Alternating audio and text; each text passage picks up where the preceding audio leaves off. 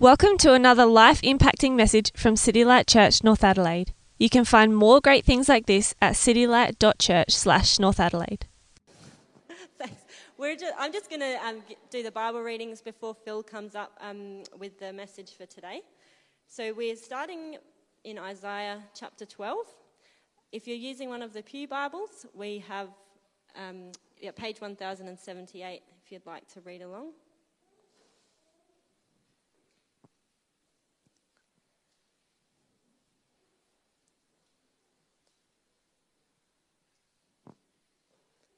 In that day you will say, I will praise you, Lord.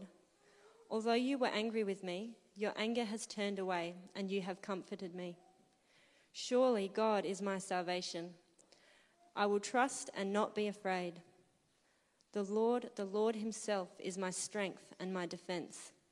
He has become my salvation.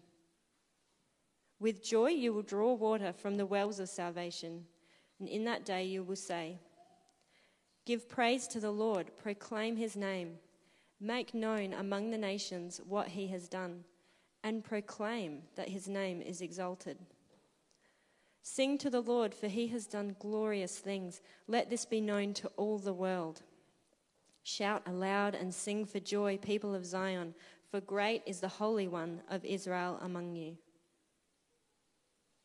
And our New Testament reading is from 2 Corinthians 5.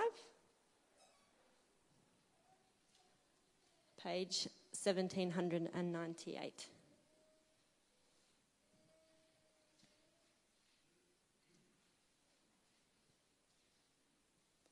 For we know that if the earthly tent we live in is destroyed, we have a building from God, an eternal house in heaven, not built by human hands. Meanwhile, we groan, longing to be clothed instead with our heavenly dwelling, because when we are clothed, we will not be found naked. For while we are in this tent, we groan and are burdened, because we do not wish to be unclothed, but to be clothed instead with our heavenly dwelling, so that what is mortal may be swallowed up by life. Now, the one who has fashioned us for this very purpose is God, who has given us the Spirit as a deposit, guaranteeing what is to come. Therefore, we are always confident and know that as long as we are at home in the body, we are away from the Lord. For we live by faith, not by sight. We are confident, I say, and would prefer to be away from the body and at home with the Lord. So we make it our goal to please Him, whether we are at home in the body or away from it.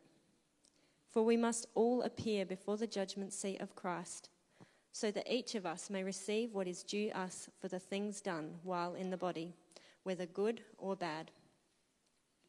Since then, we know what it is to fear the Lord, we try to persuade others.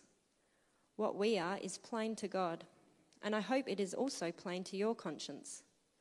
We are not trying to commend ourselves to you again, but are giving you an opportunity to take pride in us, so that you can answer those who take pride in what is seen rather than in what is in the heart. If we are out of our mind, as some say, it is for God if we are in our right mind, it is for you. For Christ's love compels us because we are convinced that one died for all, and therefore all died. And he died for all, that those who live should no longer live for themselves, but for him who died for them and was raised again. So from now on, we regard no one from a worldly point of view. Though we once regarded Christ in this way, we do so no longer. Therefore, if anyone is in Christ, the new creation has come. The old has gone and the new is here. Although this is from God, sorry, all this is from God, who reconciled us to himself through Christ and gave us the ministry of reconciliation. That God was reconciling the world to himself in Christ, not counting people's sins against them. And he has committed to us the message of reconciliation. We are therefore Christ's ambassadors, as though God were making his appeal through us. We implore you on Christ's behalf, be reconciled to God. God made him who had no sin to be sin for us, so that in him we might become the righteousness of God.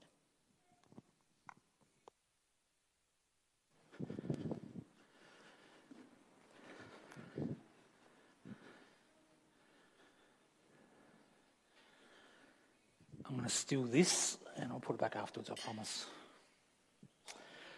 Hi everyone, I'm Phil, Phil Brown. Um, I'm one of the elders uh, here. It's great to be back. Happy New Year, everybody. Happy New Year, Phil. it's been, um, I think I got this around the wrong way. It's been three weeks, I reckon. Into, no, still the wrong way. Are these things meant to be on this side? They? That's weird. I'm not a muso, obviously. Anyway, it's great. To, it's great to be here. We've really missed um, being part of the fellowship here, and um, been watching the, the messages online and the worship online. It's just been fantastic. Being kind of feeling like you're a little bit part of it. Um, I have to confess, though, kind of watched it a little bit later than 10 o'clock.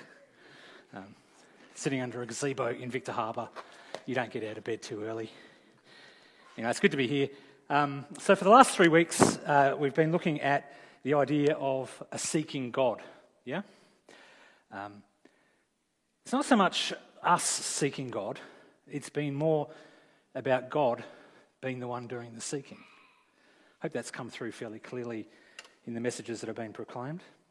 So, we've been looking at um, what does God seek? What are His resolutions? What are His New Year's resolutions? What are, he doesn't have New Year's resolutions, but what are his resolutions? What's he seeking? What's he looking for?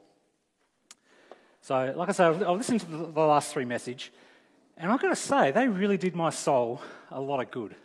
Um, I hear, I listen to a lot of podcasts, I listen to a lot of messages, but when you hear it coming from your fellowship, the people that know you and love you, it's a different thing. Um, so, if you, if you ever miss a, a message, if you're away, get hold of the message, and it'll honestly it'll do your soul a lot of good. So uh, thanks, Jacko and Tran, for sharing. So the first message was God is seeking our hearts. That's a good way to start January 1st. God was seeking our hearts. Um, and Jacko talked about that God doesn't just want us for what we can do for Him, He wants us. He wants us. He wants all of us, everything about us. He wants wholehearted Christians, our whole hearts turn to Him. Uh, and Jacko, you did that great, I thought. And then Tran came along and he, he said it was God seeking the lost. Um, Jesus came to seek and save the lost. And he wants the hearts of the saved, and he wants the, the hearts of those who are still lost. He's looking for them, seeking them out, calling them, drawing them to himself. And last week, Jacko took us through God is seeking worshippers. Um, and he, he made a comment, I'm not quoting him, I didn't write it down, but he something like, All people everywhere worship something. If we don't worship God, we still worship. We worship work or sports or sex or stuff. Um, we give ourselves to something either God or something else. And sometimes it's anything else but God. And that God wants to expose those things in our lives and help us to recognize them and then replace them with Him. So that's been great. And he does that because he knows that the only thing that will truly satisfy us is Him. So we can go seeking life everywhere else, but we have to come back to God if we really want to have, have true life. Today, we're looking at God seeking ambassadors. Um, we heard Ellen read uh, God's word in 2 Corinthians chapter 5. In verse 20, our Lord says to us, We are ambassadors for Christ. Don't say we will be or we might be. We are ambassadors for Christ. He says that we are ambassadors. So, what are we? What, what's an ambassador? Well, it has a couple of meanings. It can be someone who represents a cause or an organisation. You know, the public face of an organisation. Can we get the first slide up? Can anyone tell me who that is? Feel free to yell it out loud. Sam Kerr. Where's Lizzie, my daughter? She's a big fan. Um, probably Australia's number one female soccer player. Um, she plays for the Matildas, that's the Australian team, and for Chelsea, and she is amazing to watch. If you get a chance to watch her, go and watch her. Australian Women's World Cup in Australia this year. She'll be playing. Get along and watch her. She's just incredible. what she can do with that ball is amazing. She's Nike, Nike's football ambassador. So the little tick on her shoulder, whichever way it goes.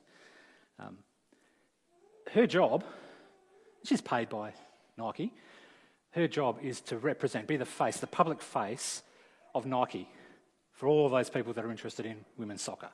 So she's the face for Nike. So she's an ambassador. She's also an ambassador for an organisation called the Federation Internationale de Football. Can anyone tell me a shortened version of that? FIFA. So she's also the ambassador for FIFA. Um, so, like I said, my Lizzie's a big fan. You might notice if you see her, she's, she's wearing, she's wearing that t shirt, that Guernsey. Um, she loves her.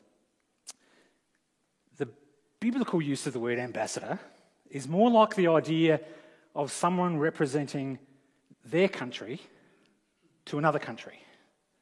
So they generally go from their country to the other country, but they represent the country they came from. First, uh, next photo. Can anyone tell me who that guy is? Quick. Oh, you got it. It's supposed to say Colonel Sanders. There he is. Remember, you remember him like that? Can we go back to the other one? You wouldn't think it's the same bloke. It's unbelievable. nice. I showed that to uh, my, uh, my, nine, my nine-year-old son this morning without the little uh, KFC logo, and he said, oh, definitely Colonel Sanders. Definitely Colonel Sanders. Anyway, he has, uh, our, so Kevin Rudd, he used to be our Prime Minister. 2007, 2010, then again for a little bit in 2013 when they kicked Julia Gillard out. He was our Prime Minister. Um, he's just been appointed as the Australian Ambassador for the United States. Um, I think he starts in March. I think that's, that's his gig. Um, and he's been given that role. Um, as far as prime ministers go, um, he is very good at understanding Australia and United States relations and relationships between Australia and China and US and China. Probably a perfect guy for the job. So we should be praying for guys like that. Um, every time you get your KFC, think of Kevin and pray for him. So his job in a few weeks is to represent us to the United States. He's our ambassador to the States. His job isn't to make any rules or any laws or any decisions. Not, his job's not to commit Australia to any wars or anything like that. His job is simply to represent the Australian people, our interests in the United States. That's his job. He doesn't get to do anything other than what he's told to do by the Australian people through the Australian government. Does that make sense? That's what an ambassador's job is. Whatever the message is that the Australian people have got, he presents that to them. And hopefully, he'll be able to learn the language. Um, we spent a few weeks there, and it's, some parts is a little bit tricky. Um, he's also got the job of personally passing on any messages from Australia. So there might be some concerns or some issues that we want to raise. His job is to personally present that to the Americans. Um, he doesn't speak on his own behalf, he speaks on the behalf of us. He's an ambassador for Australia. So, with that in mind, that's kind of the biblical model when we're talking about ambassadors. That's kind of what it's about. Um, God calls us ambassadors for Christ. You may not feel like you're any great ambassador, um, but if you're a believer in Jesus and you've been saved by Him, you are an ambassador.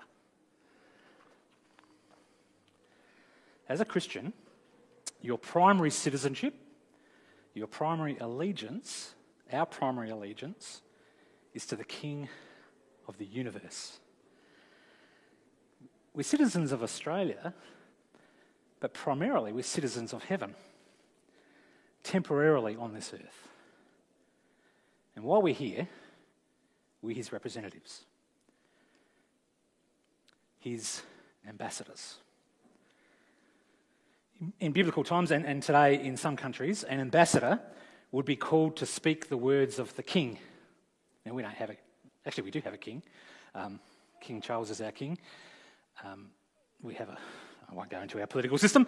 I can if you like. Um, But in the, in the old days, and in some countries where the king is the supreme monarch and basically does actually control stuff, unlike Charles, um, an ambassador would be called to speak the king's words. Not his own words, but those of the king. He might need to learn the language of the country he's placed in. He might need to learn the customs and the rules of that country. But even though he might need to use different words to express the, kid, the king's message, it was the king's message. It wasn't his message. The ambassador would have to present that message faithfully. Different context, different, different um, cultures, different languages, but it still had to be faithful. So, want to have a look at a few things in 2 Corinthians that Ellen read through and see what it means for us to be ambassadors. So we've got the general idea of what an ambassador is. Well, what does that actually mean? So we're going to see four things, talk about four things. We're going to see that while we're living here on earth in these bodies, that this isn't actually our true home. I've already said that, but I want to show you from the scriptures that that's true. This isn't actually our true home. We're actually, truly, citizens of heaven. It's amazing. We're going to see what qualifies us to be ambassadors. Because, like me, I'm guessing none of you have studied a course in being an ambassador. I don't think. We're going to see what's, what we're supposed to do as his ambassadors. And we're going to look at why we're probably not really very good at it. I'm hoping Kevin is going to be a good ambassador. I'm not sure that I'm so great an ambassador for our King. I'm wondering whether you feel that you're the best ambassador that you could be either. I suspect that you might have some doubts about your own abilities as ambassadors, yeah? It's a good day to be honest about this stuff, I think. Um, I'm going to lay it all out there, so if you want to join me, that's, that's great. We're going to look at why we're probably not great ambassadors, but see how that could change. Because I think it can. So let me set the scene. Throw us back to Corinth, a couple of thousand years. Christians all over the world were being persecuted, all over the world that had reached the gospel.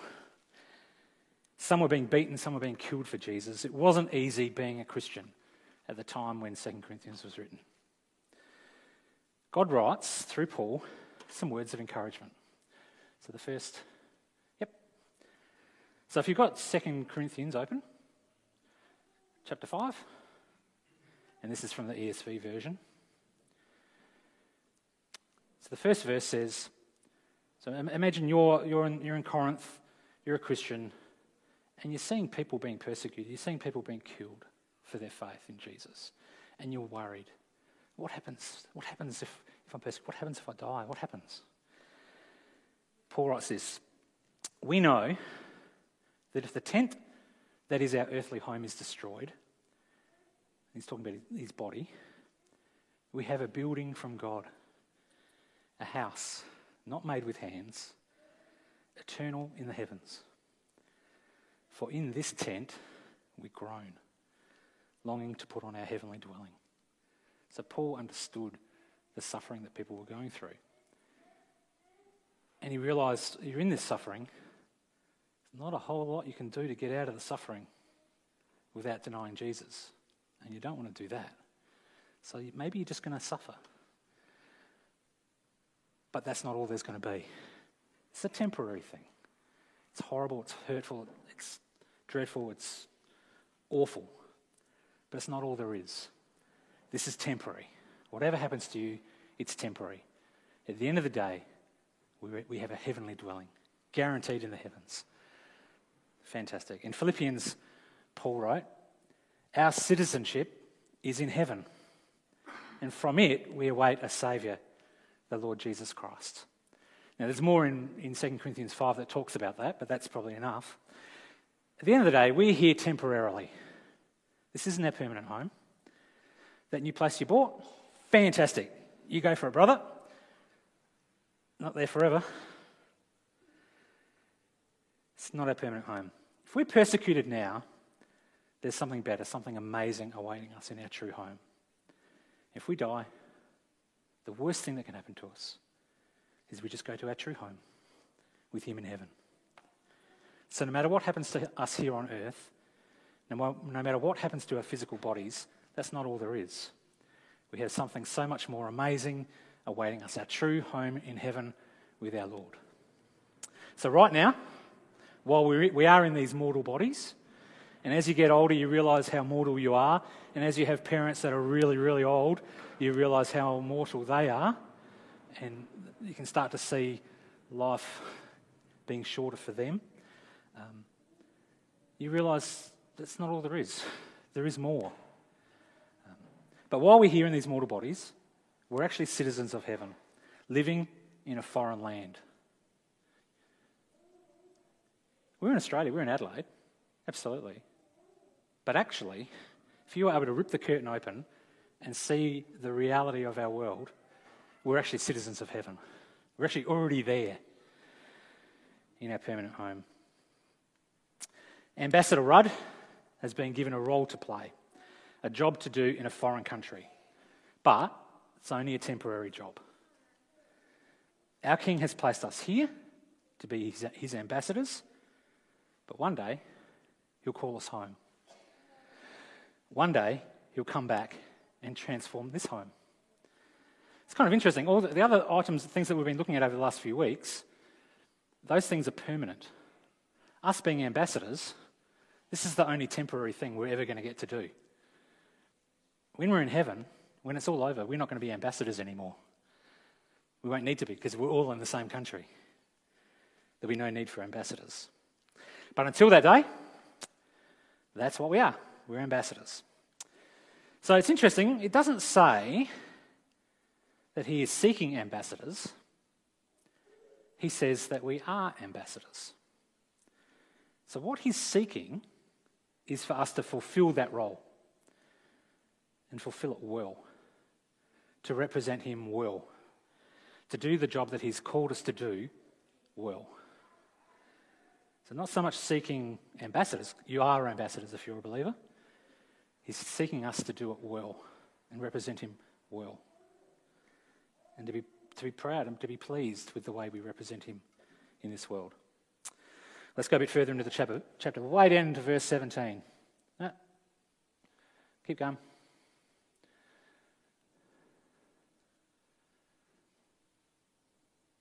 Yeah, I don't know. Completely lost.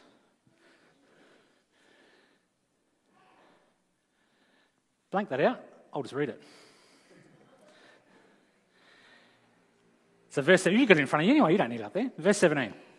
If anyone is in Christ, if anyone is in Christ, he or she is a new creation. The old has passed away. Behold, oh, there it is. The new has come. All this is from God, who through Christ reconciled us to himself. Thanks for finding that one. So, where's this all come from? All this is from God. So, are you qualified to be an ambassador? Well, apparently, because all this is from God.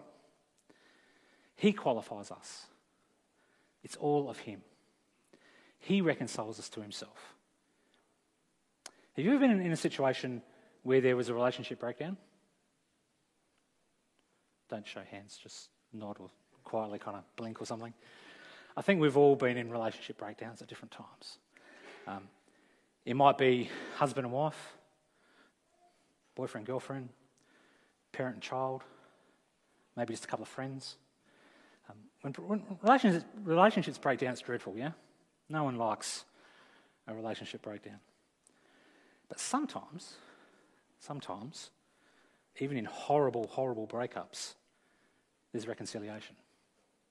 Has anyone experienced that part of it? Yeah. And usually, what happens is someone, generally not both at the same time, but someone will take the first step to bring reconciliation. Maybe they'll apologise. Maybe they'll admit they're an idiot. Um, maybe they'll admit they're wrong. Maybe they'll extend forgiveness to the other person. One person will generally take the first step in any relationship breakdown. And if there's a positive response from the other person, it may lead to reconciliation. And that's wonderful when it happens. So, in those times, people can be reconciled back together, but sometimes it can still take a long time to mend those relationships. Even though you're back together and you're not hating each other, it can still take a while to rebuild the bridges that were broken through the breakdown. But they're no longer enemies, they've been reconciled. Well, I'll tell you a little bit about myself. The first 20 years of my life, I had a very bad relationship with God. In fact, the relationship I had with him was he was my enemy. Hated him, not interested. Completely, completely ignored him. I was hostile to him. I was not at all interested in him or anything he had to say. I was breaking his laws. I was living in his world, but living as if it was my world. I was living the way I thought best for me. I was taking his stuff and I was living as though it was my stuff. I was living in his world, but rejecting him as my king. And that is really the story of everybody until they come to know the Saviour. But, terrible relationship. Hating him, back to him, not interested, get out of my life. But, even while I was still an enemy, he took the initiative. I wasn't looking for reconciliation. I didn't care at all about God. But he took a step forward towards me and he showed me my sin and he showed me my rebellion and he broke through the hostility that I had and he overwhelmed me with his grace and his mercy and he took out my cold heart of stone and replaced it with a new heart and I'm a new creature and I've been reconciled to him. Not because of anything that I did, he took a running run at me and rescued me and brought me into his family, which is just amazing. So he took this initiative, it's all of him. He took this initiative to reconcile me to himself.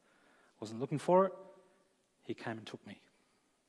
I'm no longer an enemy, but a son. And I'm a much loved. It's hard to believe looking at me, and you talk to my kids, it's hard to love this guy. But I am actually a much loved, much loved son of my father.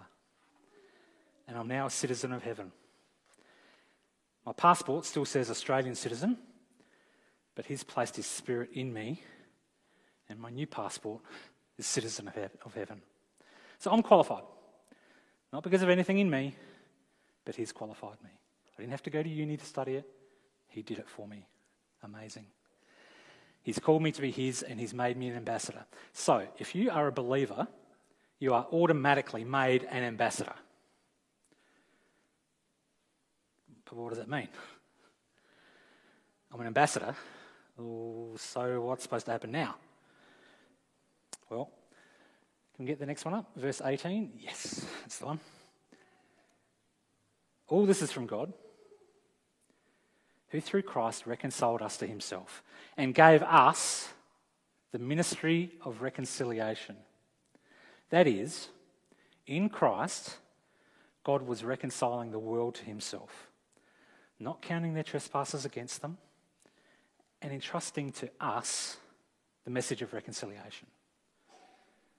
Therefore, we are ambassadors for Christ, God making his appeal through us we implore you on behalf of Christ, be reconciled to God. For our sake, he made him who knew no sin to be sin, so that in him we might become the righteousness of God. Ain't that a great message? The answer to that is yes, Phil, that's a great message. Your message as an ambassador is to bring the message of reconciliation. That's the message. That's what we got. He's entrusted with us the task, the awesome responsibility, and the wonderful privilege of bringing the message of reconciliation to, to the world.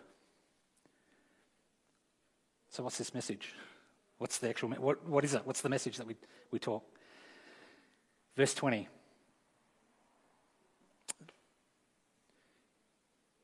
In Christ, and I go back.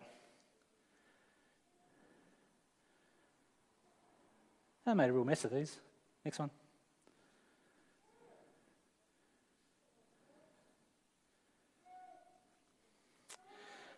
Switch that off. Go again. Sorry, three weeks of sitting in a deck chair under a gazebo in Victor Harbor does that to your brain. In Christ, here's the message in Christ, God was reconciling the world to himself. All of those broken relationships, all of the Phil Browns that had their back turned to him, all of you guys before you came to Jesus, he was trying to reconcile you, reconciling the world to himself. Not counting their trespasses against them, not, not counting their sins against them. And how did he do that? For our sake, for me, he made him, that's Jesus, he made Jesus to be sin. He didn't know any sin himself. God made him to be sin so that in him we might become the righteousness of God. The message is, and this is what we get to tell people, is that God has seen our sin and our rebellion and our rejection of Him, and in His grace chose to take the initiative and reconcile us to Himself. He saw what was keeping us away from Him, what was keeping us in blindness and darkness, keeping us as enemies and on our way to destruction. He saw what it was, our sin, and He dealt with it.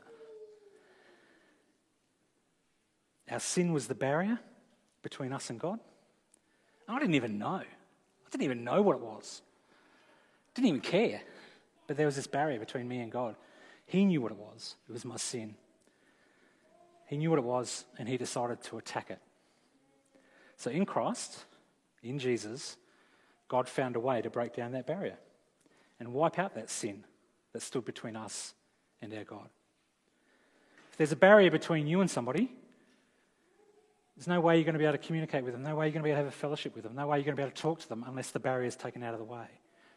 That's what God did in Jesus. He found this way to get rid of that barrier. The way he did it was he took his own dear son, the Messiah, and he made him the object of his wrath.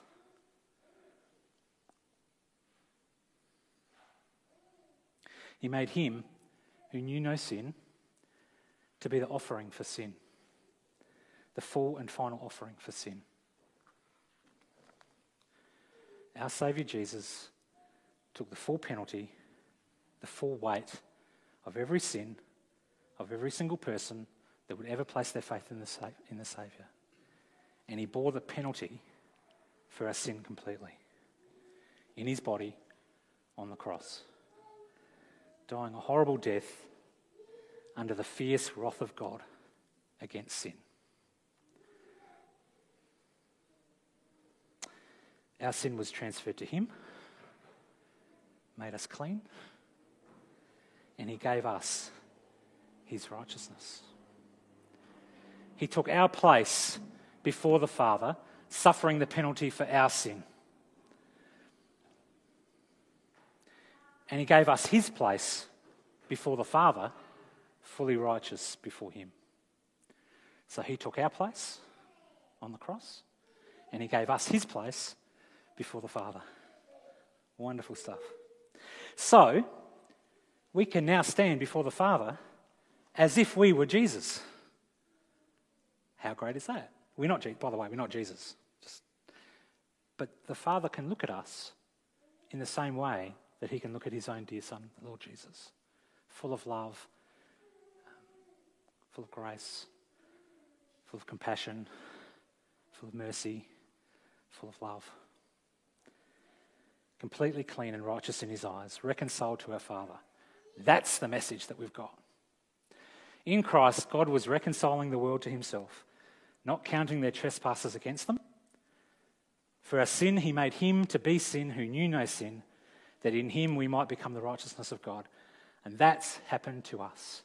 So if you're sitting here this morning and you believe in the Saviour and that you've entrusted yourself into His care and you've turned from your sin and you're trusting in His salvation, that's what's happened to you. You're standing completely clean and pure and beloved in the sight of the Father. For my sake, God made Jesus, who had no sin, to be sin for me. My sin, everything that kept me from God, taken away, taken away by Him on the cross. So, if you've recognized you're a sinner, and if you've turned from your sin and turned to Him, and if you've cried out to Him to save you, you don't have to know too much about it. You just have to know that much. If you've done that, if you've cried out to Him, can I just ask you for a moment, just for a moment, um, just close your eyes. I'm not going to do anything weird, I'm just going to stay here. Close your eyes and just hear these words.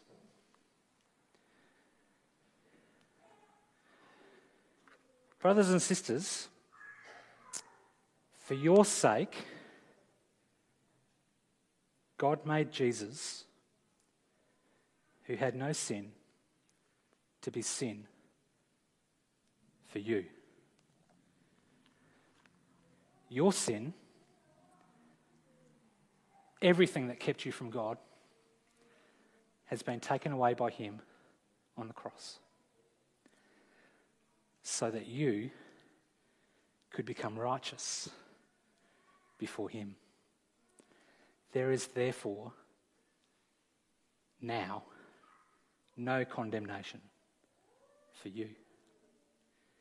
You have been born again. You have been made into a new creation. You are a dearly, dearly loved child of your Father, the King.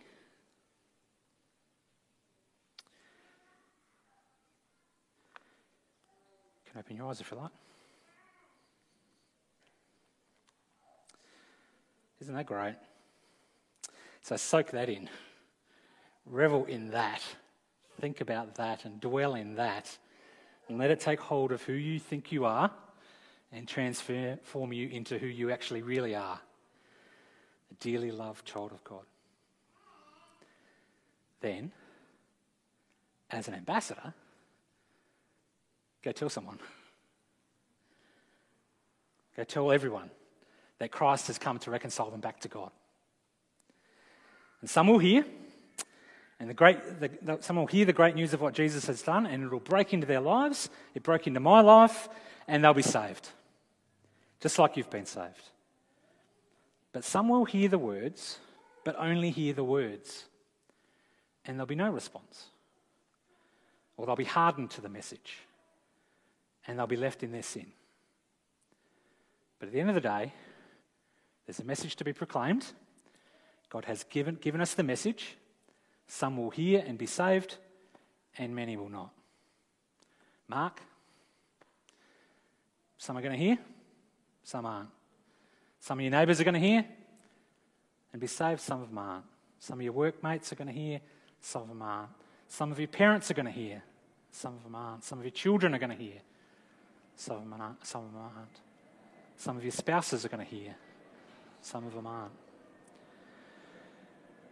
But our job as ambassadors is to be faithful to the message, to tell it from the heart, to tell it truthfully, to tell it faithfully, not bend it or twist it or water it down, but to tell it with grace and love and compassion and mercy. Use all God has gifted you with to share the message. Everything you have at your disposal throw into the task of telling them.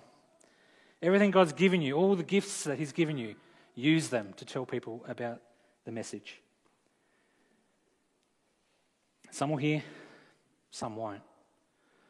Can't do anything about that. It's not your job anyway. Kevin Rudd, when he goes over to America, he'll have hopefully some things to say about things that we don't like America doing. Sometimes they'll listen, sometimes they won't. His job, though, is to tell them. Our job is to tell them. So he's chosen to give this message to us to tell. and I've got no idea why he would use me.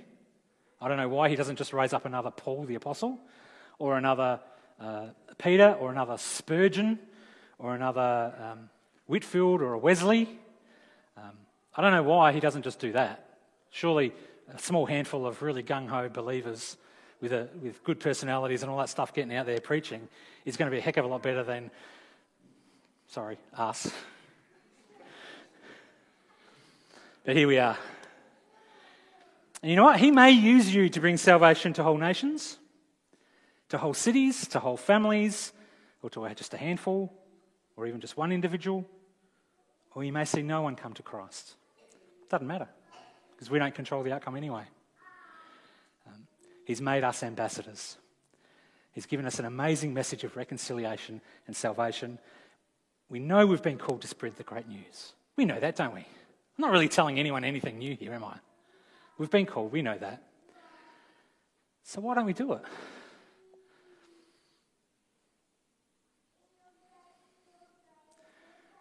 You've, got, you already got reasons in your head why you don't, yeah? There are plenty of reasons.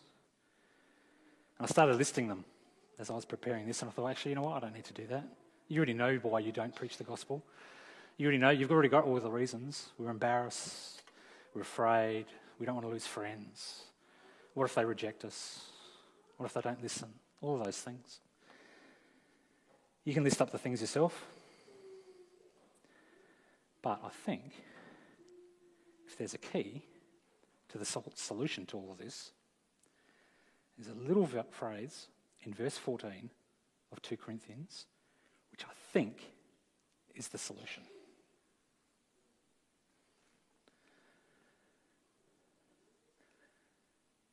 Paul said, The love of Christ controls us. It's in the middle of this whole section about being ambassadors, being reconciled to God, and spreading the message of reconciliation. In the middle of it, he puts this little phrase The love of Christ controls us. I looked up the phrase in a number of translations. So, next one, thanks, one. So, these are different, different translations of that same Greek word. The, the problem with English is sometimes you need, you know, 15 words to say what the Greek says in one word. Um, and this is, this is kind of half the, the different ones. Of, these are kind of the ones that made, made most sense to me. The love of Christ controls us. The love of Christ compels us. The love of Christ constrains us. The love of Christ presses us. The love of Christ urges us forward. The love of Christ drives us to be ambassadors and to spread the message of reconciliation. The idea behind the Greek word, it's like there's an external force, an external influence moving us forward. That's kind of the idea of that, that word compel, control, constrain, urges, presses. Imagine, keep your eyes open for this one, but imagine sitting in a canoe or a boat of some sort. Um, bit hard at the moment because the Murray is so flooded, but imagine it's not flooded. Um, you're in a canoe, gently paddling. There's not much water movement. There's a bit of movement going, going downstream. You can, you can paddle against the tide, against the uh, current, you can go with the current, you can go across, back and forth. You know, it's all nice and easy. You're in the canoe having a lovely time. But you're moving slowly down downstream, and you see up ahead a spot where the river starts to narrow, and you've got cliffs on either side. You probably, if you've been down the Murray, you can imagine, imagine that kind of thing. As, as you get to a spot where the river narrows, what happens? The water gets faster and faster and faster and faster and faster. And if the gap that the water has to go through is so narrow, you'll just get shot through. Can you imagine, can you imagine yourself in that?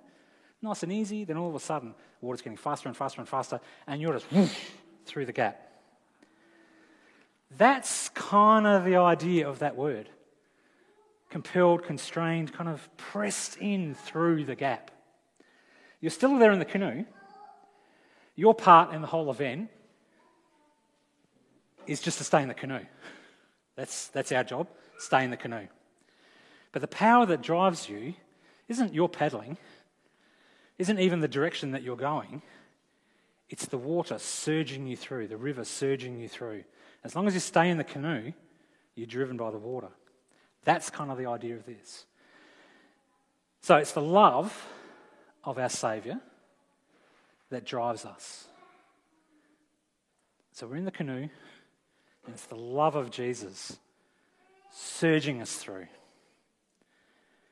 compels us, it constrains us, it urges, it presses us, presses us forward in His will. it's not our love for Christ that drives us. I think we kind of get that mixed up a little bit, do you reckon? I think if only I had more love for Jesus, I'd actually do some more stuff. But that's not what this says. This says it's His love for us that drives us forward. I'm not sure if I've shared this before, I can't remember um, whether I have or not, but bear with me as I share it again. When I was first saved, back when I was 20, so that was a couple of years ago, um, I came back from Ceduna, where I'd been working and where I'd been saved. And I was working in a bank in Grenfell Street in the city. Um, I'd been a Christian for just a few weeks, and I was so excited to be saved. This was all just such an amazing experience. Taken out of darkness into light. Everything was amazing. Never hadn't grown up with the message, didn't know the message, but when I heard it, wow, did it grip me. So excited um, to be a Christian. The message of the cross had grabbed me and gripped me, and it was the most amazing, amazing thing ever. The creator of the universe had swooped down and rescued me. And he loved me, me, and he died in my place, and he threw himself onto a grenade for me. And I said to tell everybody. Because that's what you do when things excite you, yeah? Um, Jess, when you got engaged, did you hide it or did you tell everybody? You told everybody. Of course you did. When you have a, a baby, you tell everybody. It's the first thing on Facebook and Instagram. It's all over the place. You can't help yourself because you're so excited about these amazing things that happen in our lives, yeah? Absolutely. We tell people because we're excited about things that grip us. We tell everybody. So, I just had to tell everybody. The people that I was working for didn't know. How could you possibly not know? Well, I, I didn't know a few weeks earlier either. Um, they didn't know, so I had to tell them. And I think it was the first week that I was there. Um, I invited everyone I worked with to come to dinner and then go to church. Um, there were 21 people that I worked with, 20 of them came. Um, I was so gripped by the love of Christ that I was driven. And it obviously had been seen by the people because they wanted, to, they wanted to be part of it. They really, they wanted to come. We went and got some food and then we all sat in church and I reckon we filled up two or three rows. It was fantastic. I was so gripped by the love of Christ. I didn't question anything. I didn't have any doubts about it. I was saved. These people are going to get saved because it's such a great message. How could they not be saved by this fantastic thing that God has done? I was so swept up in the love of Jesus, I just wanted everyone else to know. But sadly, it wasn't too long after that that I got swept up in the apathy and discouragement from other Christians who weren't quite as driven as I was at the time. And I guess the evil one was pretty keen to shut it down. I'm thinking he probably didn't like me very much at all at that point. And he fed into my doubts and my insecurities. And I started having all those thoughts that we all have all the time. What if? What if they reject me? What if they don't listen? What if they don't come? What if they hate me? What if they won't listen to me? What if they think I'm an idiot? What if I lose my job? What if I get persecuted? What if I get killed? My enthusiasm cooled. But it's not always cool. Like right now, I'm feeling actually pretty hyped. Sometimes I'm really enthusiastic. Sometimes I share the gospel freely and I'm really driven to tell others about Jesus. Do we have those experiences? Where sometimes you actually are really excited to tell people and it just comes out. Those times are when I've been gripped by the gospel myself. When I look back at all of those times when I've been excited to tell people about Jesus, it's because something's happened and I've been, been gripped again by the gospel.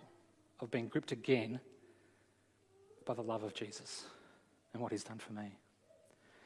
When I've been thinking about my Saviour, when I've been reminded of his great love and what he's done for me, when I've been spending time with other believers, hearing God's love for them, it rubs off on me Hearing others share the gospel, it gets inside me. And I remember what he's done for me, and I'll get caught up wanting to tell others about it again. So, if there's a practical thing to come out of this message, I think it's this get caught up in the love of Jesus, and you will be a great ambassador because you're, you're speaking from something that's happened to you and you're gripped and you want to go and tell people. And that verse that Paul, Paul wrote in 2 Corinthians 5:14, the love of Christ compels us, becomes true. Does that make any sense? Hopefully. Get caught up in the love of Christ for you. Don't panic about your love for Jesus. Don't panic about how much you love God. I don't think that's the issue.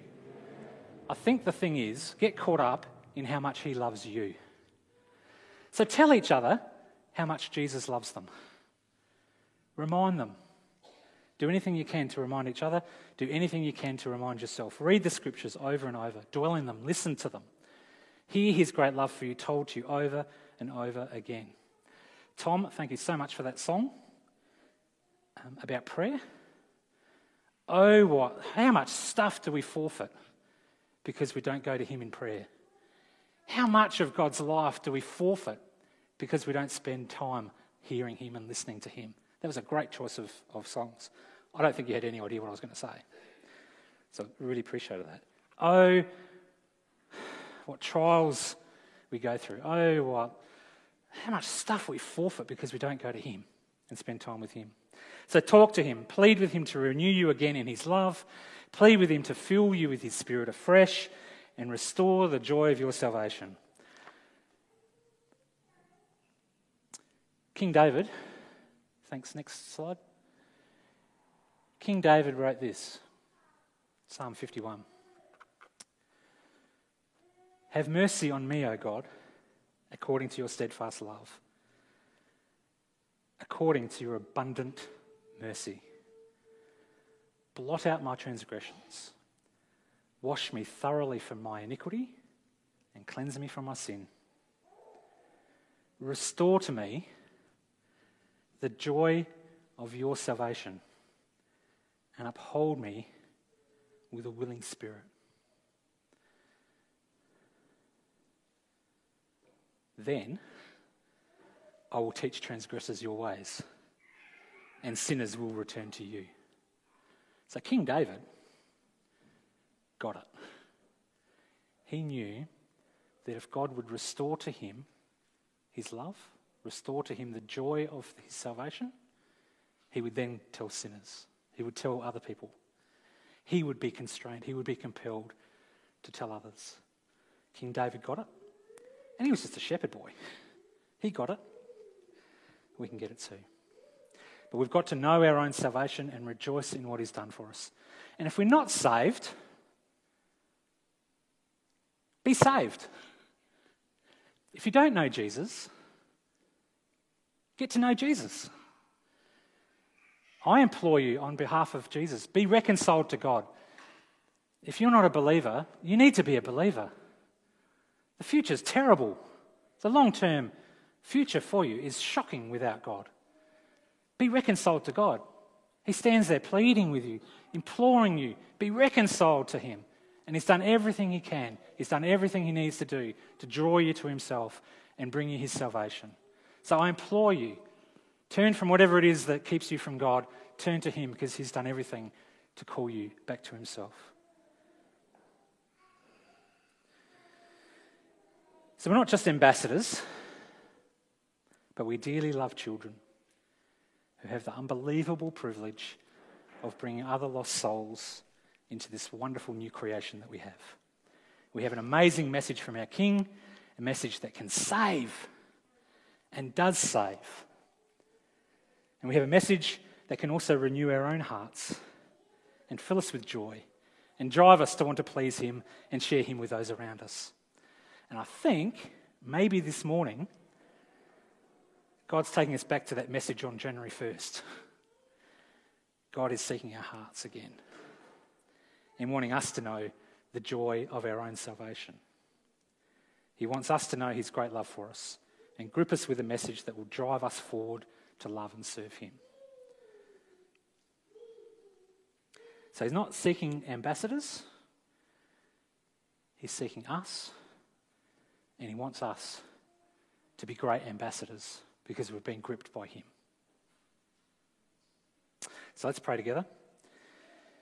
And maybe just at the end, before the band comes up and starts singing the next song or whatever it is that we're going to do next, um, maybe just leave a, a minute or so for people to just have some time between them and their God.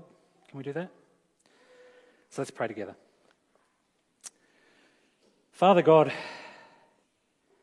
we thank you so much for what you've done. Lord, while we were still enemies, you saved us. While we were still far away from us, you came to seek and to save us. Lord, you came looking for our hearts. So, Lord, this morning, uh, here we are, and we offer ourselves to you. Lord our God, remind us of your great love that drove you down to this earth to rescue your lost children. Remind us afresh of your heart for reconciliation. Remind us afresh that you long for the relationships to be restored. Lord, you long for that. Remind us of what you were prepared to do to make that happen. You didn't just sit in heaven whistling for us to come. You came down and you went through hell to rescue us. The Lord Jesus threw himself on the grenade of your wrath and took that for us to reconcile us back to you. Remind us of what you were prepared to do to bring us back. Lord, fill us with your spirit. Lord, fill us with your grace. Lord, fill us with you and drive us forward in your love to be all that you've called us to be.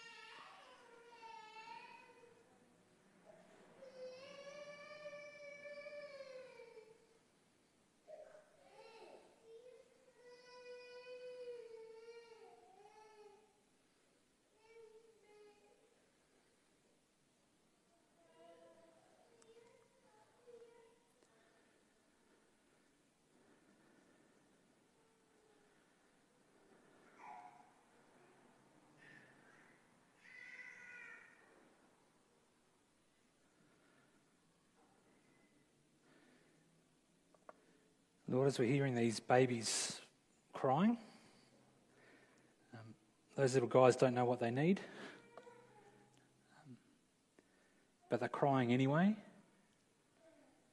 I guess they're expecting that someone will pick them up and someone will do something for them. Lord, we don't know as we sit here and we pray, we don't even know what we need, Lord. All we know is that we need something. We know that we're empty in some way, or we're dirty in some way, or we're thirsty. And we need you to come and pick us up and deal with us and do the thing that you do, knowing what it is that we need, Lord. So, Lord, help us just to cry out, even if we don't know the words. And Lord, we trust that you'll answer us and restore to us the joy of our salvation because it's so great. Amen. Thank you for listening to audio from City Light Church, North Adelaide. We hope you found it helpful and we'd love for you to share this message with others. For more great content, more information about City Light Church, or to donate to the work of City Light Church North Adelaide, visit us at citylight.church slash North Adelaide.